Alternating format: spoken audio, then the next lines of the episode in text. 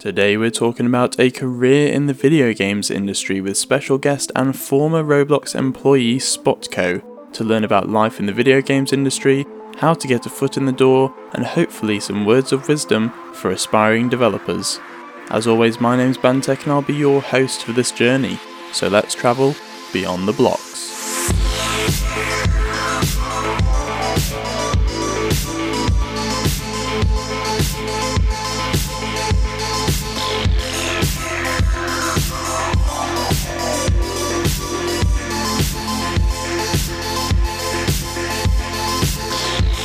Hello and welcome back to Beyond the Blocks, the podcast all about the Roblox platform and game development.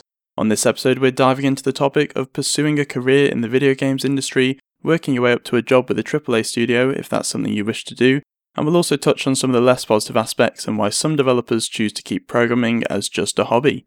To share a perspective from the inside, we've got Spotco here to discuss it with me. So, Spotco, who are you and what do you do? Hey guys, I'm Spotco. Uh, you probably know me from being the developer of this game called Robeats. It's this online rhythm game MMO on Roblox. It's been out for a couple years. Hopefully, you try it out. A few other interesting things about me. I used to also work at Roblox. If you really keenly track the developer forums, you might have seen me in the past talk about us various features that our team used to work on. And currently, I work at a large AAA game studio that you might have heard before. Okay, perfect. So let's dive straight into it and talk about where you came from. So, talking about college and what you studied there, did you study a computer science program? Yeah. So, uh, I studied computer science at the University of Washington in Seattle. And mm-hmm. I actually did not plan on doing anything like that at all when I first got in. I honestly thought I was going to be like a, a uh, graphic design person because that's what I was really into in high school. But freshman year, first quarter, I took this CS 101 class. And I'm like, wow, you know, this is actually pretty fun. And the thing that really got me into it was the fact that I could program games. I remember like the first thing that I did was just like this text based adventure game. So that was really the thing that motivated me to try to get good at programming. The other thing I do remember about just programming in general is that it's like an activity that takes a lot of free time. Yeah. I know some people just have a natural aptitude. I actually think it's just like pure amount of free time you can spend banging your head against the wall that like, you know, like that's how you get good at programming. And uh, luckily during college, I had, you know, I really, you know, I had ample free time. Yeah, definitely. Yeah. I remember specifically objects. I had a really tough time understanding those. And like you had to use objects in order to like draw these like GUI things. I don't know if you had your own troubles with all this. So all our classes were in Java. And at some point, I learned Flash. Uh, specifically, I did Flash because that was, uh, at the time, this is back in like uh, 2011, it was probably the best way to get a game in front of people. The joke that I like to make sometimes is that Steve Jobs killed Flash, and uh, that's actually not too far from the truth. If you go look it up online, there is literally this letter that he wrote saying we need to kill Flash, and soon after that, people stopped playing Flash games. But uh, there's this really good point in time where like uh, people were playing Flash games, and you can make a lot of money off Flash games. Did you ever play any Flash games? Yeah, so I, I definitely play Flash games. I think that's probably where playing games on my computer started as a kid. Sort of, they're they're quite easy to get on. There's loads of free Flash games out there. There's lots of websites that sort of collate them all into kind of some lists. And also, they used to be the only thing that you could get through on the school computers. So oh, yeah. we used to play them yeah. at school as well. Yeah, totally. Um, but I also I remember learning Flash as well, actually, in my IT class at, at school as well. And I think that's probably where my first experience of creating a game started. Um, but we didn't really do too much programming. It was just sort of just enough to get by. Like the uh, Adobe Flash, like it was like that integrated editor and like you know you could edit all the keyframes did you do all that kind of stuff yeah it was that sort of stuff so animating things across the screen uh, and i think we started with just a simple animation where it wasn't really interactive uh, it was just sort of watching things go across the screen uh, and then it turned into you know adding a, a, button here and making different things happen Um, so I can see I can see why you'd start with Flash games. Definitely, Mm-hmm. it's it's an easy way to get in. Did you ever end up writing any? Uh, I remember it's called ActionScript. There's like ActionScript two and ActionScript three. In fact, now that you're saying it, I remember I completely forgot about all of that. To be fair, but yes, I remember. I think it was version three uh, that we were programming in, and yeah, it was just just a few little light bits again.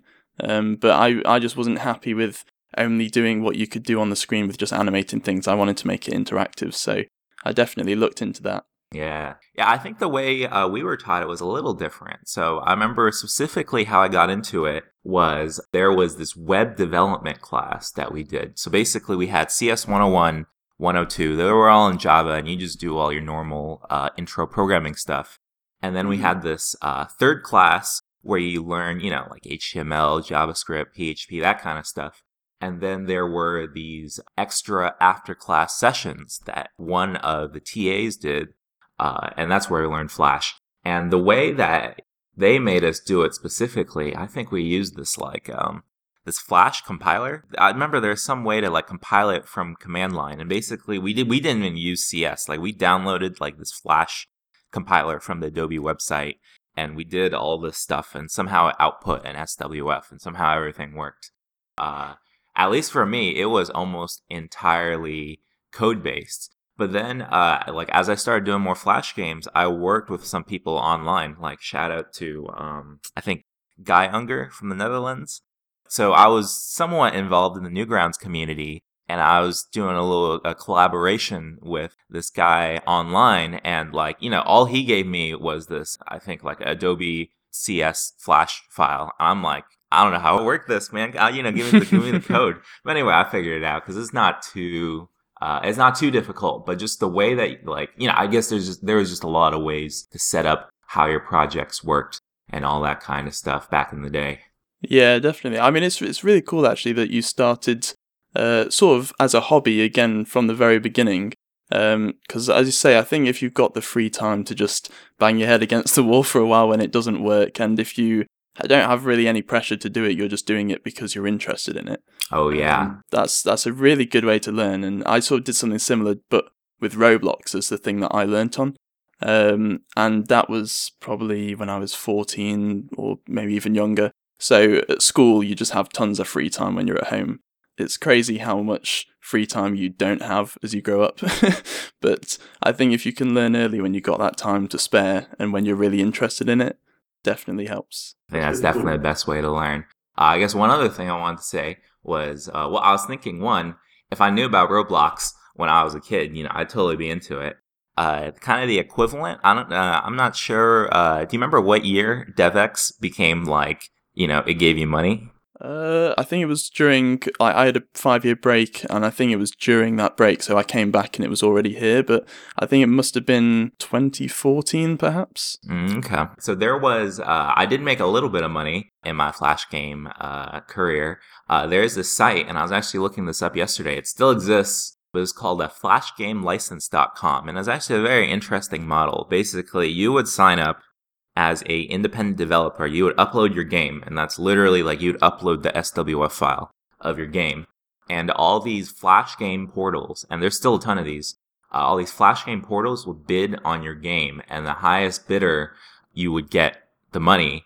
And uh, for this game, uh, I think for my fir- very first like big game, I made I, think like seven hundred bucks or something. And you know, back in college, I'm like, oh yeah, this is awesome. But uh, and you know, I was kind of thinking like maybe I could keep doing this. You know, this game took maybe like six months to make, and I got seven hundred bucks from it. So I'm like, if I can make more games and faster, like maybe this could be a legit business. But I think not long after that, that's when the Steve Jobs letter, or maybe the Steve Jobs letter already happened. Uh, this is like saying, um, I will never have Flash on the iPad. And then the Flash game market just slowly, I think it's still slowly collapsing, or maybe it's already dead. But uh, anyway, I, I checked it out yesterday, and this site still exists. It was flashgamelicense.com. That's what it was called. But now, if you go to it, it's like, uh, it doesn't even say anything about Flash games. It's literally like selling your mobile games. So that just goes to show how dead the whole Flash thing is. So, you know, I'll pour one out, you know, rip in peace. no, that's that's really interesting actually because I didn't realize that's how it worked. I I to be honest just thought that there was no money in making flash games and that all these websites were just free. So that's that's really interesting. Yeah, so uh at, at least just a little bit of specifics about it. I don't know if you remember playing games on Newgrounds, there'd be that uh whenever you played a game, they'd have like the intro with like some web portal. Uh, and yes. there's a there's a bunch of these, and I think the way the web portals work is they ran ads. So basically, the web portals bought the games. The games would drive traffic to the web portals, and then traffic would click the ads or look at the ads. And, you know, that's how the whole cycle worked. But it, you know, definitely not as lucrative and a lot more competition than an ecosystem like Roblox. Yeah, definitely. I think Roblox is a good platform, but you just have to say find it and start building on there. But yeah, no, that's that's really interesting. So, sort of after college with these Flash games, you then obviously went into doing sort of computer science and programming as a career. So, where did that career start from college? Yeah, so um, I was lucky enough in university that uh, University of Washington they had uh, some good connections. Well, first of all, you know, since I was from Seattle, like the big companies that are always hiring there are uh, mm. Amazon and Microsoft. But I was lucky enough that I got an internship at Zynga. I remember just talking to, um, I think they had an engineer at this career fair, and I was just really nerding out about various Flash things. I forget what I was talking about in particular. I think, you know, long story short, like having these Flash games, that kind of got me my job. So um, I guess if you're looking for a job out there, you know, if you can have some like cool side project to show, especially one that you made money off, like you know, I think that'll impress anybody, not just like recruiters, that kind of thing. Mm-hmm. Okay, cool. And Zynga have quite an interesting business model, actually, don't they? Because it's it's sort of free to play games. What kind of things did you learn from working at Zynga? Yeah, so uh, I interned there twice. Well, I think first of all, you learn a lot just from an internship, and mm-hmm. for me, it mm-hmm. was really interesting. Uh, that was actually the first time living away from uh, Seattle, so they, uh, they're in uh, downtown San Francisco. Uh, what was interesting is that uh, I went there right after their heyday. So, like, I think maybe like 2009 or so, the age of like Facebook games, they were really killing it. Like, you know, they got they had this like really fancy HQ. They had all sorts of free snacks. But then uh, something happened to Facebook games. I'm not a super expert in it, but they were definitely doing less well. And like that was around when I was there. I think they just had layoffs. Uh, one of the things I remember is they used to have this thing called an Odwalla, which is like this really fancy, like this is this is some sort of like juice that you would see at Whole Foods. And the thing everybody like the people that used to be there when I made a lot of money were telling me is that they used to have free Odwalla, and now they're not doing so well. They had to cut the Odwalla. So oh no, yeah. so it was interesting uh, to see, like you know, they still had their fancy office, but they couldn't throw all the same parties or any of that kind of stuff anymore. So uh, the mindset was a little bit like, uh, at least for Zynga when I was there, you know, they had these aging Facebook games. You probably know them from like Farmville, like games you would go yeah. onto Facebook and play. And they were in the middle of doing a transition. They knew that mobile games were the future.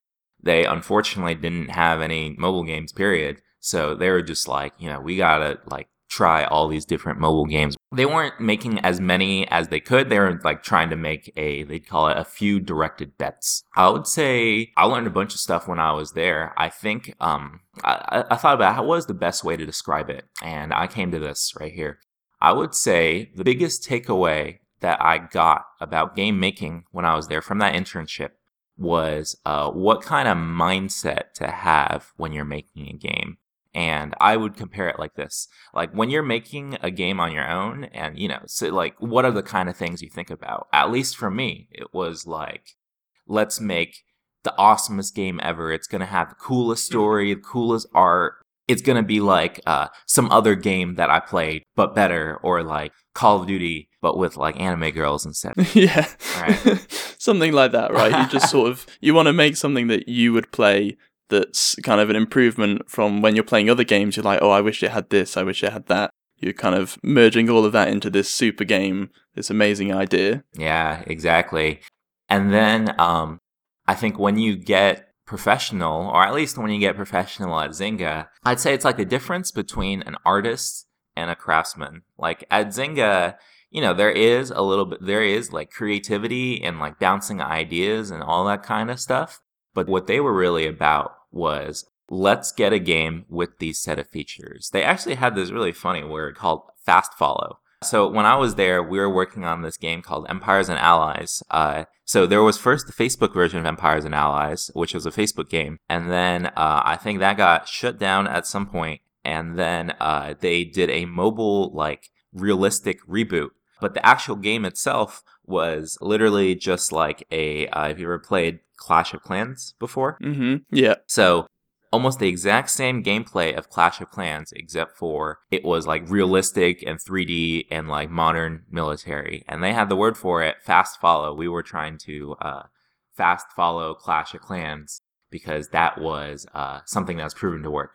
Okay, interesting. In some ways, it's a little easy to get cynical about stuff when you're talking about like we're doing fast follows. You know, we want to have feature parity with Clash of Clans in some ways is also, you know, I think like you can become a lot more creative if you have certain constraints. So, uh, you know, the way we talked about it was Clash of Clans, it has these set of features. Like, you know, we want to hit at least these many features before we have the game launch. And then on top of the features that we're going to do, we're going to have like X, Y, and Z differentiating features to differentiate us from Clash of Clans. You know, the, the most important one being our theme uh, Clash of Clans was all cartoony, and our game was going to be like you know modern warfare. I guess Call of Duty. It wasn't like first person; it was still like top down, but like realistic 3D explosions. You know, soldiers dying everywhere, that kind of thing. Yeah, yeah. So that was the way they talked about games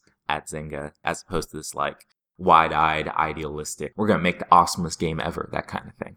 Yeah, okay, that's that's interesting. Do you think that was because they were sort of in this survival mode, or do you think that that's just where they pivoted to and they're still doing that now? So the other thing is that when you work at games at a large company, like making a game, that is a major investment. You know, like I was there twice at different internships, and at their peak, they had maybe like 40 people working full time on this game.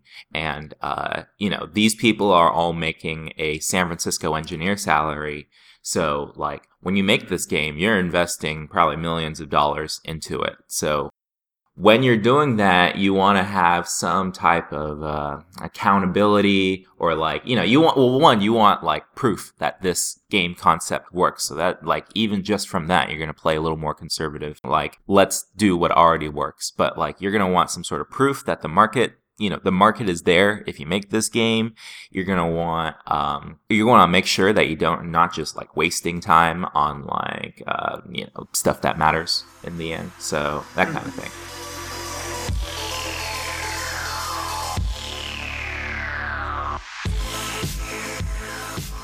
So, sort of moving on from Zynga and mobile games, uh, where did you then go from there? Yeah, so um, after uh, after I graduated from college, I bounced around at various startups in the Bay Area. My personal goal, at least, was still to get into a large game studio. Zynga and all these free to play mobile games are cool, but like I want to work on like some real games. And, you know, I'm pretty hardcore. yeah. I think that was my mindset back then. And I remember running into like recruiters and them saying, How many years of C experience do you have on your resume? And I remember telling them, Well, you know, I did do a little bit in university. Uh, but I remember that being a thing that uh, companies specifically were looking for. Okay. So they all want C experience. Yeah, they want professional C experience. I think one of the interesting things is um, in university, we did do C assignments, but they were like, you know, small little things. They were like 100 lines of C. Go write uh, printf or something from scratch or something like that. But then when you're out in the real world, uh, well, this doesn't just apply to C, but it's especially noticeable with C. Uh, when you're out in the real world, uh, you're going to be working with this crazy. You're never going to be writing anything, anything from scratch, anything from just, oh, I'll make that new Visual Studio project and just start from scratch. You're going to be working from an existing code base. And, Mhm. uh, I think that's just what they wanted to see specifically. So, so I was in this mindset where I would, you know, after being at a couple like just random startups in uh, the Bay Area, I was looking for specifically something that would give me C experience. And I remember specifically, I think I found Roblox from some sort of online game listing. Uh, I think I sent in my resume. They did a couple rounds of interviews. You know, I went and played Roblox, and that's why I made my account.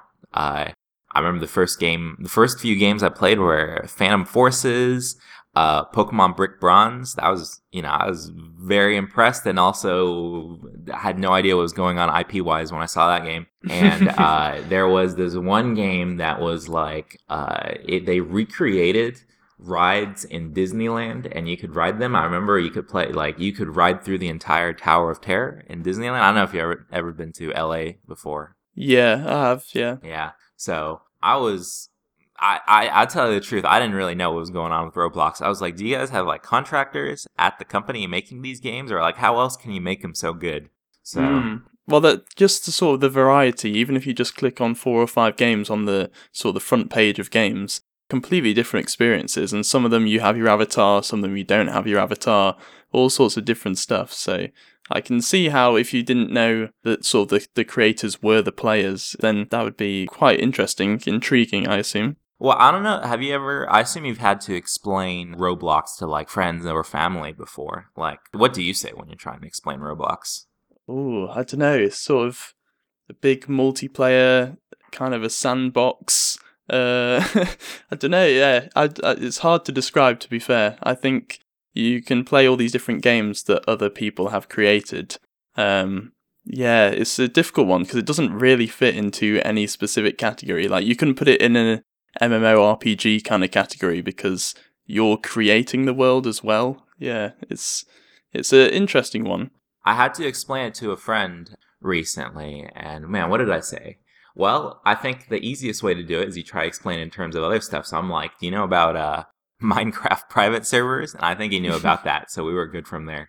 But uh, other times I've used like it's like a combination of Minecraft and Steam, which is a you know that's a little weird. Like it, you know if you didn't know anything about it at all, it'd be on Minecraft and Steam. How are those two things related? But Yeah, Steam like in that you've got all of these games here that you can play. Apart from that, most of the games are free to play, whereas they're not with other things like Steam. And then also you've got a common avatar that you play in all of these, and you've got this common currency across all of it. It's an interesting model, and I can see why it works. Yeah. I guess one interesting thing from the interview experience is I think after you do all your various technical interviews, and this is all standard stuff, this is like um, they'll get you to a whiteboard and you gotta like write things on a whiteboard. The Mhm. at least back when I was doing it, uh, it would always end with uh, you would go into Builderman's office and you would just talk for. I think like this, like he wouldn't actually ask you coding questions. He'd just talk to you about like what are you interested in and all that kind of stuff. And I do remember talking with him about Flash games. Like, you know, I, I did a little bit of research about Roblox before going into the office. So I was like, wow, in some ways, this is really similar to like my experience with Flash games. It's like, um, I know Flash games, they definitely had less kids creating it, but the fact that there are all these tools and that anybody could use them and you can use them to make like uh, really cool looking animated stuff. I remember talking about that. I think it's interesting as well that you got to sort of speak to the CEO of the company as part of your interview, because I think at other companies, or at least very big ones, you probably wouldn't really get to see or speak to the CEO that much. Um, so it's quite interesting that Roblox is still sort of small enough for that to happen. Yeah, I don't know if they still do it. Hopefully, they still do. I remember he was like, this was the thing that like he really wanted to keep doing. Just uh, kind of get to know every single new hire. Yeah, that's nice, and I think it's probably inspiring as well to to be able to see them. Definitely, definitely. So that's good. So I assume that Roblox then didn't require a professional C experience for you to get a job there. Okay, so one interesting thing is uh, all these game companies, uh, like the way they do their first round of interview is pretty similar. So they will give you this um, packet of questions, and it's almost like a CS, you know, 102 homework assignment. They will ask you, they'll, you know, they'll start out with some shorter questions. I remember one question that almost everybody likes to ask is, uh, what is RAII, which is this thing called like um, resource allocation is initialization. So they'll, like they'll ask you all these um, C++ trivia questions, and then uh, mm-hmm. uh, they'll ask you some of those, and they'll ask you a couple of actual coding questions, and you gotta go like code the C++ program. So uh, they definitely do test your C++ off the bat, but you know, I think they were just looking to hire um, just people that knew how to code in general. Yeah. Okay. Interesting. So, so what was your role at Roblox then? Yeah, so officially I was on the uh, client team. I think I had varied roles, uh, but in the end, it ended up being communicating with developers and figuring out uh, what they wanted. So uh, I did a bunch of stuff. Uh, I think the very first thing people might remember that I did was uh, do you remember when they added the community sift chat filter? Yes, I do. Yep. So uh, I was the one that implemented that on the Roblox client side. And uh, this Ooh. was when I was super new. I had you know, I didn't know that it was gonna be this huge thing, and then like, man, like hash hashtags or whatever. Yeah, tagging the chat. Tagging. I think you're gonna be quite unpopular revealing that you're the one who implemented that.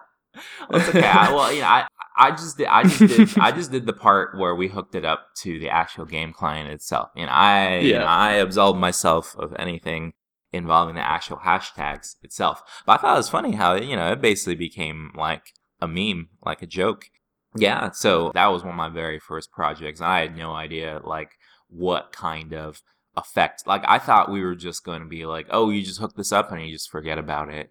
And then you know when we turned it on, like you know every start everybody started freaking out, and I'm like, you know, holy crap. And I think one of the big things I realized is uh, when we were working on the Roblox client, like you push out a change, uh, you have the power to make a lot of people very unhappy and also hopefully you can make them happy too by shipping good features. But um, it's tough. It is, it is very tough. Yeah, I can imagine. Is it sort of instantaneous? Like you push it out and and that's it. Everyone up- upgrades to the latest version.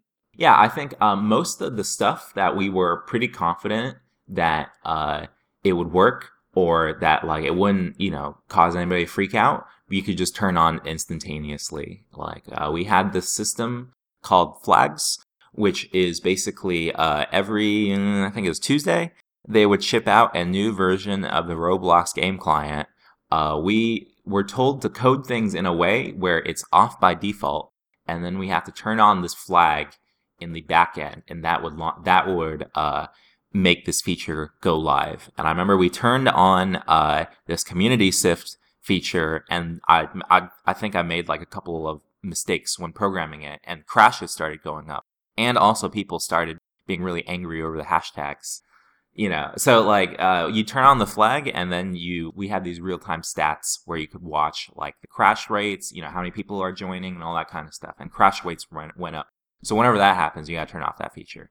Okay interesting. That's that's an interesting way of programming it because sometimes even just in my games on roblox i'll try and program things like that where just sort of one variable can switch off that whole new feature um, and it's it's very useful, as you say, if you ever need to roll something back, instead of just losing all the work that you've done, you can just switch it off for the moment, figure out what's wrong with it, switch it on again later, that sort of thing. Definitely.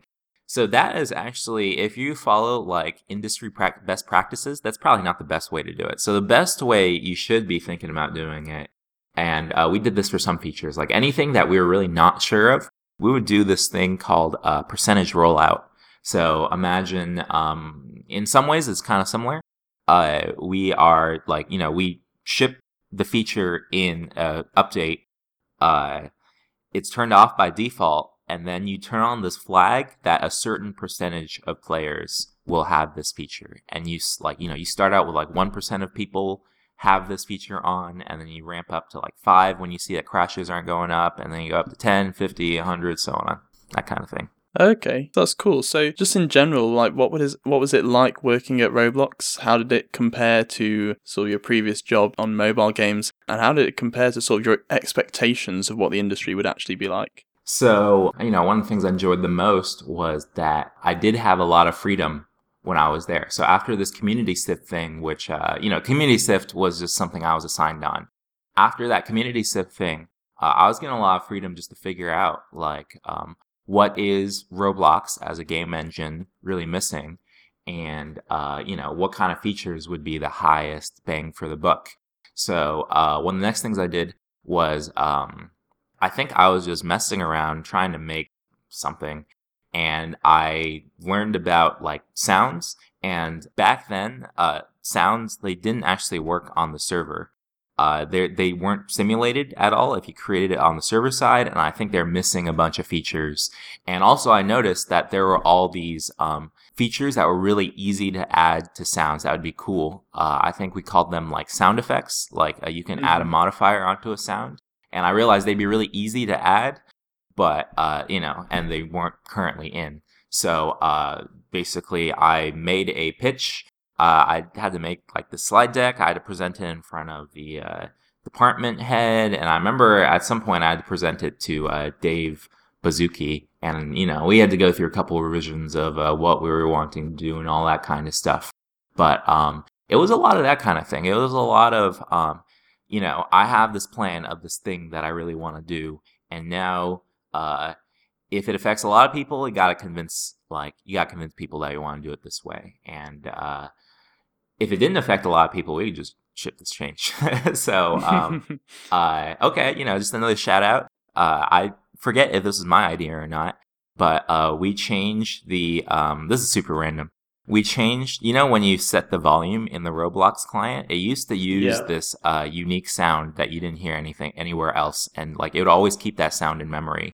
And uh, at some point, we changed that to the oof sound, and uh, this is, you know, in, when the oof meme was like, um, I think it was on on the way up. So we're like, you know, this is a twofold thing. We could reduce the amount of audio memory usage, and we can also boost this uh, oof meme. So we did that. that, was, that, was, a very random change. That took all of like, you know, five minutes.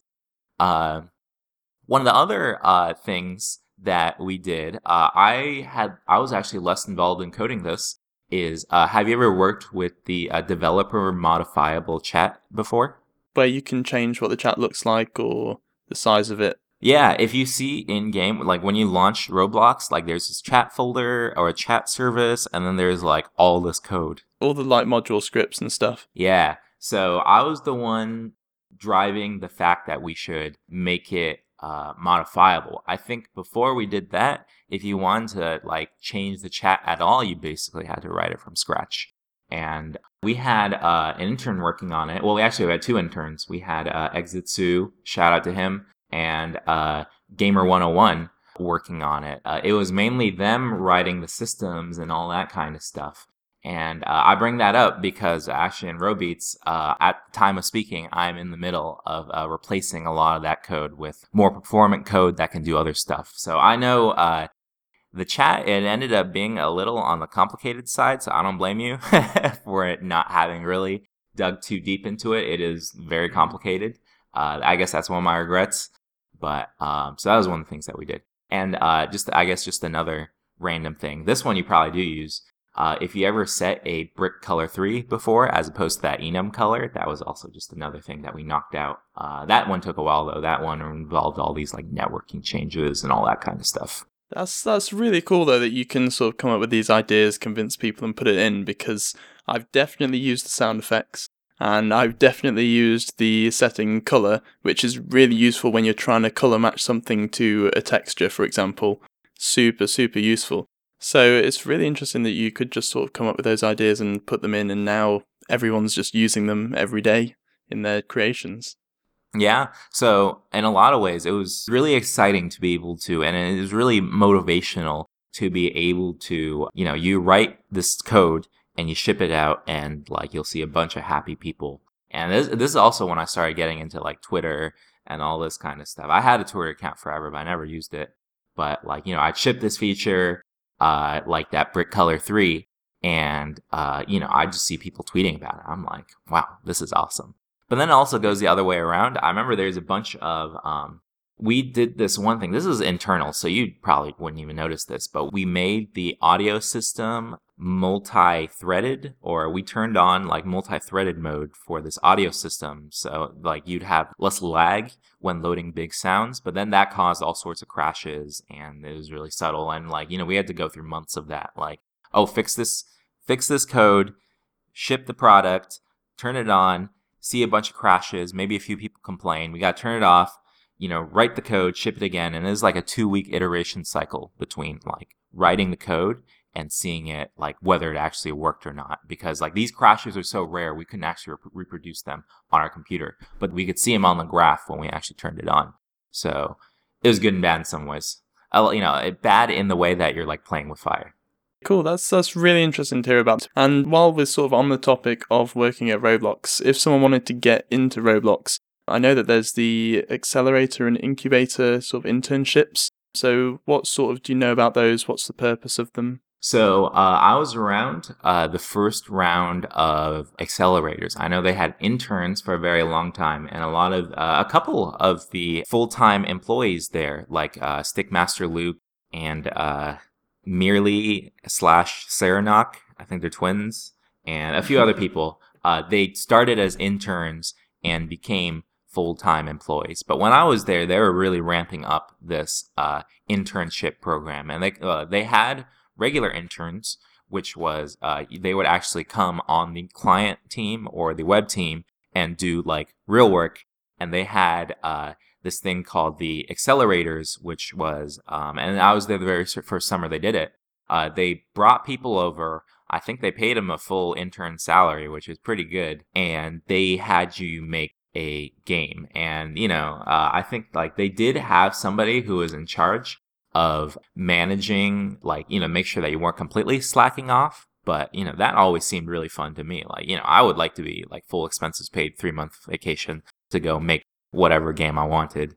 So if you want to get an internship at Roblox, uh, I know you definitely, I, I know they're all Dev Forum members, and I know they do occasionally send out like posts saying, uh, taking applications. So I think everybody that, uh, got in, they got in through that application right there. And I know uh, some of the people uh, they brought in weren't making new games. Uh, some of the people were just um, like they were brought in to improve their existing game. So I know like one of the most money making games, I think something in Robloxia, like it's the the game where you have like houses and stuff. So they brought him in and his whole summer was just like uh, he worked with some product managers to improve the monetization on his game. So they taught him, oh, if you make a starter pack and you make all this time limited stuff, you're going to make boatloads more money. And that's what he did. And, you know, now he is probably a multimillionaire.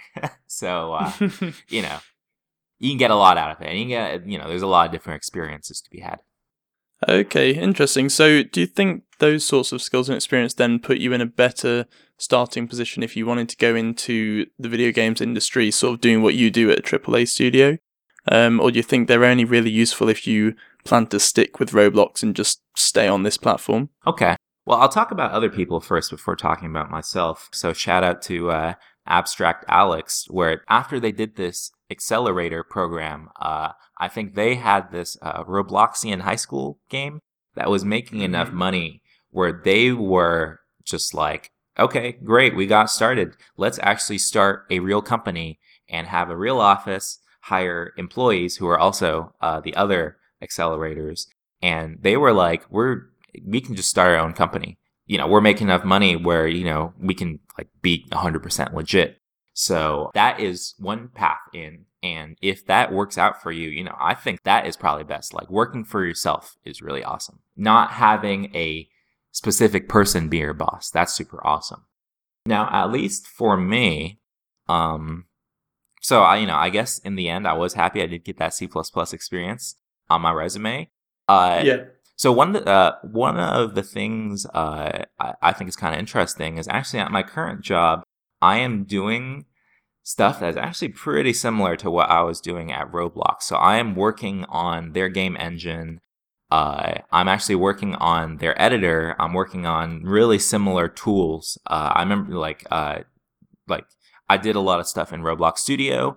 I'm doing a lot of the equivalent for the uh, in-house game engine at the place that I'm working at. I think the big difference here is that as much as we like to complain that Roblox Studio sucks, uh, it it's got to be at least somewhat decent because you know like millions of people use it every day. So like you know all the really crappy stuff has been fixed.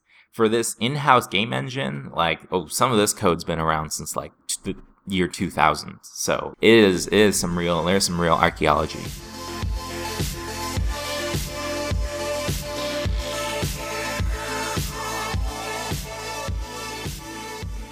So we'll move on then to Okay. sort of Robeats and uh, what you're doing on the Roblox platform as as sort of a hobby. Mhm. So tell us a little bit about Robeats and what the game does.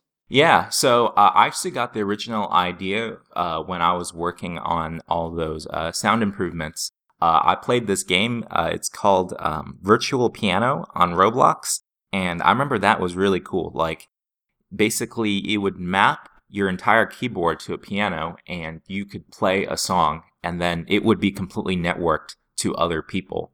Like, you would just find all the sheet music that would look like, you know, QWE, RT. It would just be all these random keyboard letters. And if you could remember these keyboard letters, you could play music and other people could hear it. I remember when I played Roblox, I was just thinking, this is the most awesome thing ever.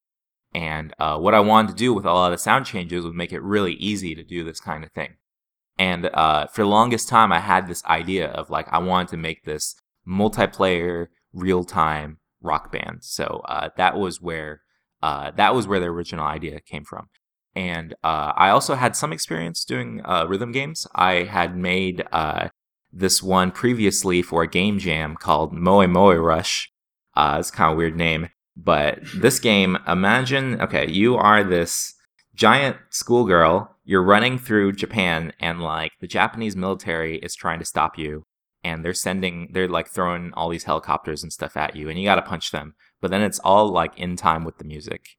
So uh, okay. that was uh, yeah, it's a pretty weird game. We're into weird stuff. You can do this kind of thing when you do a game jam. So yeah, I had a little bit of experience um, making rhythm games. Uh, so specifically, I started Robeats for a Roblox Hack Week. They have this thing called Hack Week, which they do, I don't know, maybe like once every two years, where you just have one week off to like work on whatever you want. And uh, that's where I got the real core of Robeats down. Uh, m- remember, my original idea was multiplayer real time rock band. And I think that was a really great experience. Like after one week, I had something that I thought was actually pretty fun. And I think if you go look up on YouTube, I still have the original video of uh, the Hack Week demo where I had uh, Stickmaster Luke and the two Gamer 101s uh, playing this game. And, uh, you know, I think that's really important for just indie game development in general. I would recommend doing game jams because it does force you to get something out in a very short amount of time. And you'll just find out very quickly whether it's fun or not, just from like, you know, you'll have your finished product and you'll, you can give it out to people to actually play. Yeah, well, a lot of good advice is to focus on sort of the core Yeah. loop of the game first, because um, although you want to hit all of these different things, you know, when we were talking earlier about Zynga and they want to hit this feature and that feature and whatever, um, and sort of it can become quite um, sort of scientific and methodical. Sort of at the end of the day, it's still got to be fun. People still want to play it and get something out of it. So I think if you focus on the core game loop first, which is what I try and do with uh, sort of when I'm designing a game, uh, that definitely makes sure that it's at least fun to start with, and then you can layer on, you know, the monetization and all the other features as well. But as long as the core the core concept is fun to play, uh, then you're sort of you're onto a winner. So I think that's pretty interesting that Hack Week and and game jams can force you to focus on that. Yeah. I think you get some of your best ideas. Well, you know, you get some winners, some losers. You know, sometimes Hack Week you get Moe Moe Rush, super weird game that is definitely, you know, this is weird. But sometimes you get winners too. Yeah. Okay, so that's that's pretty interesting. So Robeats, uh, how many visits has it got now? Is it sort of 26 million or something? I think when I looked, so it's it's clearly working. Yeah, so it's been good. It's been going for a while. Um, let's see. Oh, we're pretty close to 30 million visits. I might might do a little something special for that. So what sort of things then keep bringing people back? Because I assume people must keep playing for it to get to nearly 30 million now. What is it that keeps drawing them back to the game?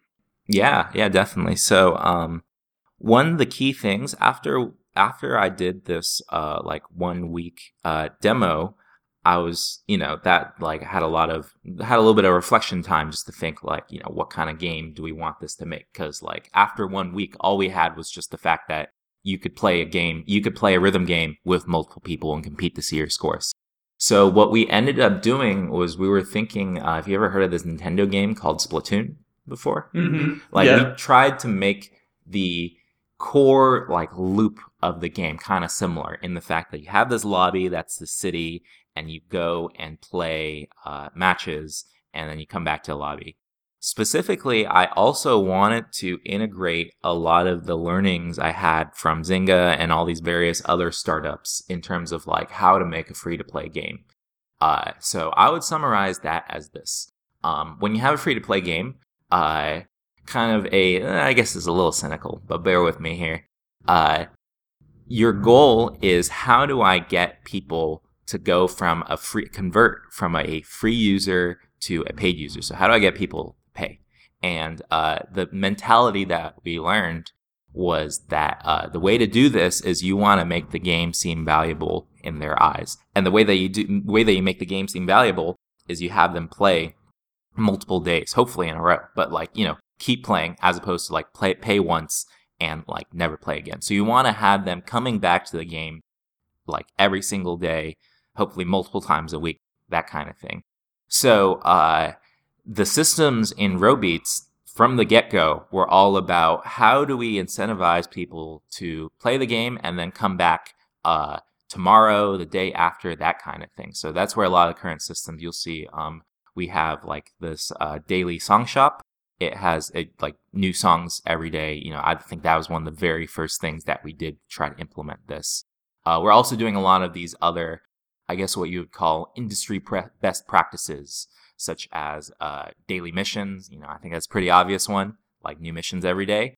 Uh, we're also doing uh, this thing called a gotcha system where you have this like uh, basically a slot machine. You roll it and then you have to like collect all these things that come out of the slot machine. And uh, we got a few other things like uh, character progression through gear and uh, a lot of stuff for you to grind slowly grind to work up for. So you, like uh, so you're not like you have not seen all the content after just like one play session. That's the goal Okay, cool. And you continue Robeats even now when you don't work at Roblox, don't you, as, as sort of a side hobby? Yep, yep. So for a while, in between jobs, uh, before I started my current company, uh, I was thinking about working on. Well, I was working on Robeats like full time, every single day. Uh, so that was for maybe a period of like two or three months, and that's when I really like banged out a lot of these features. But then, uh, I don't know if you ever felt this, but uh, working at home all day, you get a little stir crazy. So you know, wanted to get out a little bit more. So now it's just like a part time thing.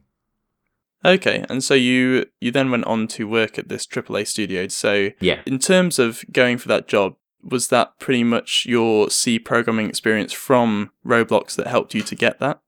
Yeah, I ended up having a connection from a previous job recommend me to this current company. And, uh, you know, it's the same kind of interview. They start with that uh, packet of C questions. They ask you all the C trivia. I'm like, you know, I definitely got this one in the bag.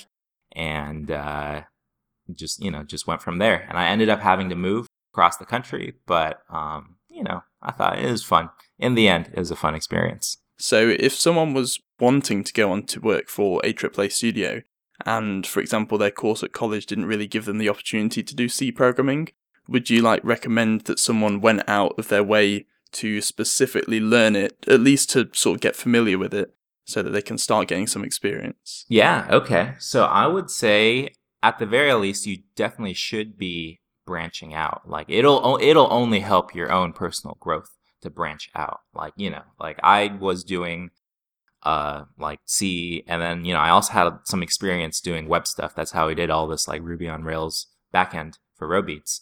Uh but I definitely do think it is uh very valuable to just branch out and just go learn. Like there's all these niche areas of computer science, like I don't know, like compiler design or something like that. I think those are all uh, very valuable if you like learning to learn about. Uh, at least specifically for this uh, getting a job question. Well, I would I would put it like this. I like out of college, I remember it was very difficult to even get past the first stage of interviews to these large game companies. So like realistically, the kind of places that are hiring new grads, uh, they're you know I I don't think you should just limit yourself to oh I have to work at Blizzard or I have to work at um I don't know Riot Games or something. Those big companies, those big name brand companies, they got they get a ton of like new grad. Like basically every guy in college who plays video games at some point has thought I want to work in video games. So like they get probably like thousands of resumes. So right out of college, it's a, it's somewhat difficult to kind of differentiate yourself.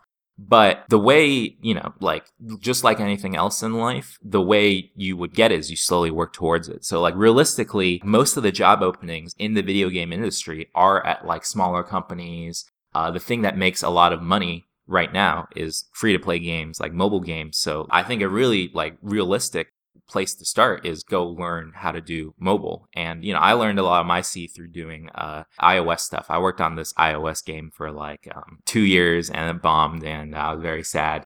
But I did get a lot of C experience from doing that. So it wasn't, it wasn't a complete waste.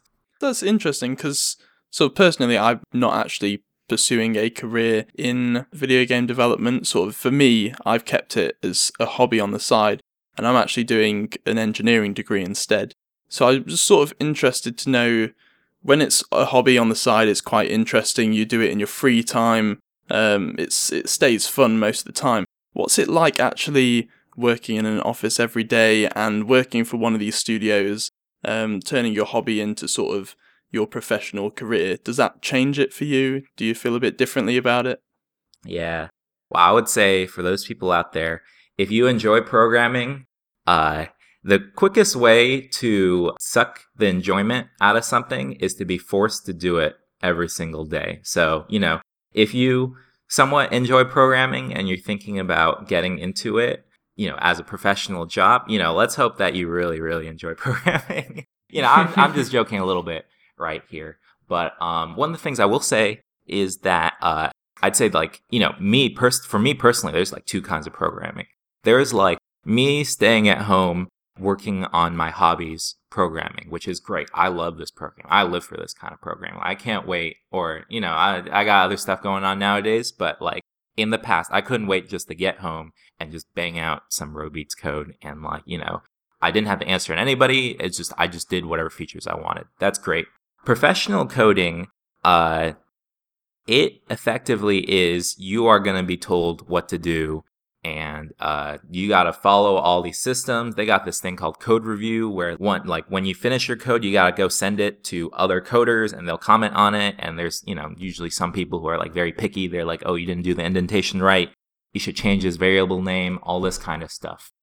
It might sound a little bit like I'm complaining right now. I think another better way to summarize this is just uh, being professional. So like being professional in a coding setting is being able to work with other people. And I am complaining about like, oh, I'm being told what to do. I got to write this code in a certain way.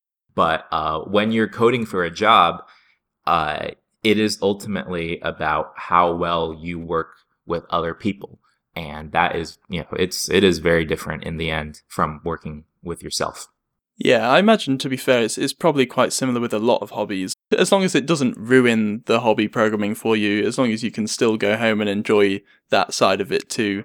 And uh, things like Hack Week actually sounds like a really cool idea at Roblox, where they give you a, little bit of time to just explore what you want to do uh, in your own time with no one, as you say, reviewing your code. So this is why I think remember how we were talking about before, like there were several Roblox accelerators that are able to start their own company. I think that the best kind of programming you can do is the programming that you do for yourself that's helping to uh, support yourself because um, Obviously, it's got some downsides in that, like, uh, you always have to be worried about your income flow.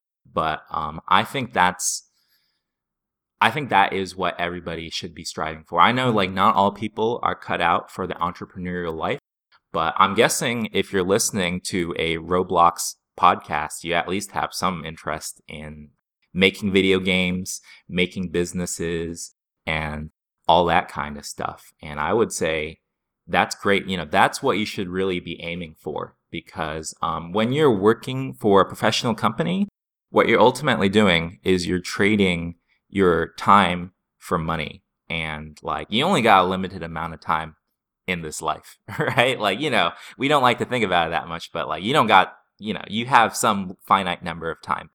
When you have your own business, and, you know, if you're listening to this, I don't know uh, where your Roblox game is. Hopefully, it's on the way up, or hopefully you're slowly working on it. The goal is you've done it, you've done the work, and then you can put it out there and you don't have to constantly be thinking about it, and it'll slowly get you passive income. And now that you don't have to actively do this exchange of time for money, you can start thinking about how do I make this better? And like that's, you know, that's ultimately how you get ahead. That's how you get successful in life right there almost think of it like an investment. When you're making this Roblox game, if you're thinking about uh, how to monetize it, how to make it popular, it is an investment. Like it is an investment in yourself. You're making an investment that will hopefully generate for you long term revenue and fame. And uh, I don't know what else you can get from Roblox games. Uh, you get like Twitter popularity or something like that. and I suppose I've kind of just got one last question about uh, AAA studios yeah, and sure. a career in video games, which is, um, did your colleagues take sort of a similar pathway to you? Um, sort of, you know, going to mobile games, hopping around a bit, getting some C experience, and then going into a AAA studio. So I would say a lot of my colleagues here okay so at my specific company a lot of these colleagues are like uh, they're pretty old like you know they've been around in the game industry for a very long time so the only commonality I would say among all of them is they all had some sort of C experience, uh, some sort of professional C experience. So I know a lot of them, they used to actually be like mechanical engineers or like aerospace engineers. They used to write like, I don't know, the things that power airplanes or something like that. And then somehow they got into the game industry. So a lot of the programmers who've been there a long time, you know, they worked in other fields where they worked with like embedded software and that kind of stuff. Uh, the other, I guess the the common thing that uh, the common thing I do see is a lot of them are from game schools. I know there are several out there like Full Sail and DigiPen.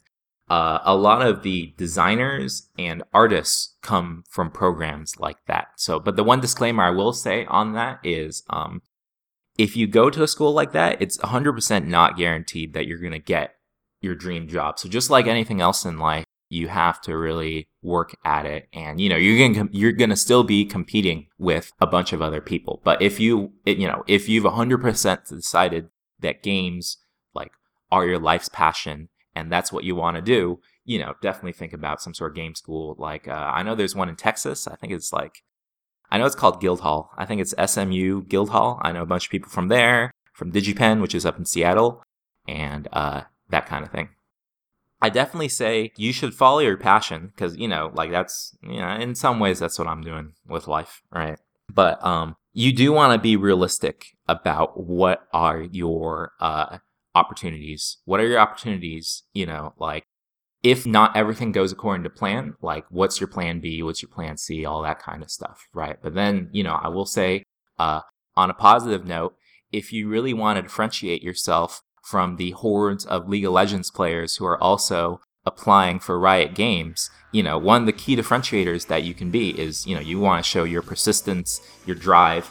You know, if you think games are your life's passion, you should show it in like how you spend your time. You should spend all that time like banging your head against the wall, learning how to code, doing art, learning Roblox, doing all sorts of stuff, right? So, yeah, I think that's the advice that I'd give. Well, that's all we've got time for this episode, so if you enjoyed it, please subscribe or follow the podcast to make sure you don't miss any of our future installments. And thank you to our special guest Spotco for joining me today and putting aside the time to share your perspective on the industry to both inform and inspire future developers. Beyond the Blocks is brought to you by Bantech Systems, a development studio creating interactive games, systems, and solutions on Roblox. Find Bantech's profile on Roblox and click through to the Bantech Systems group for more information. Don't forget you can listen to any episode of Beyond the Blocks on Anchor, Apple Podcasts, Spotify, Google Podcasts, and many other popular listening platforms. You'll also find it on the Bantech Systems YouTube channel. Thank you for listening, and I'll see you on the next episode of Beyond the Blocks.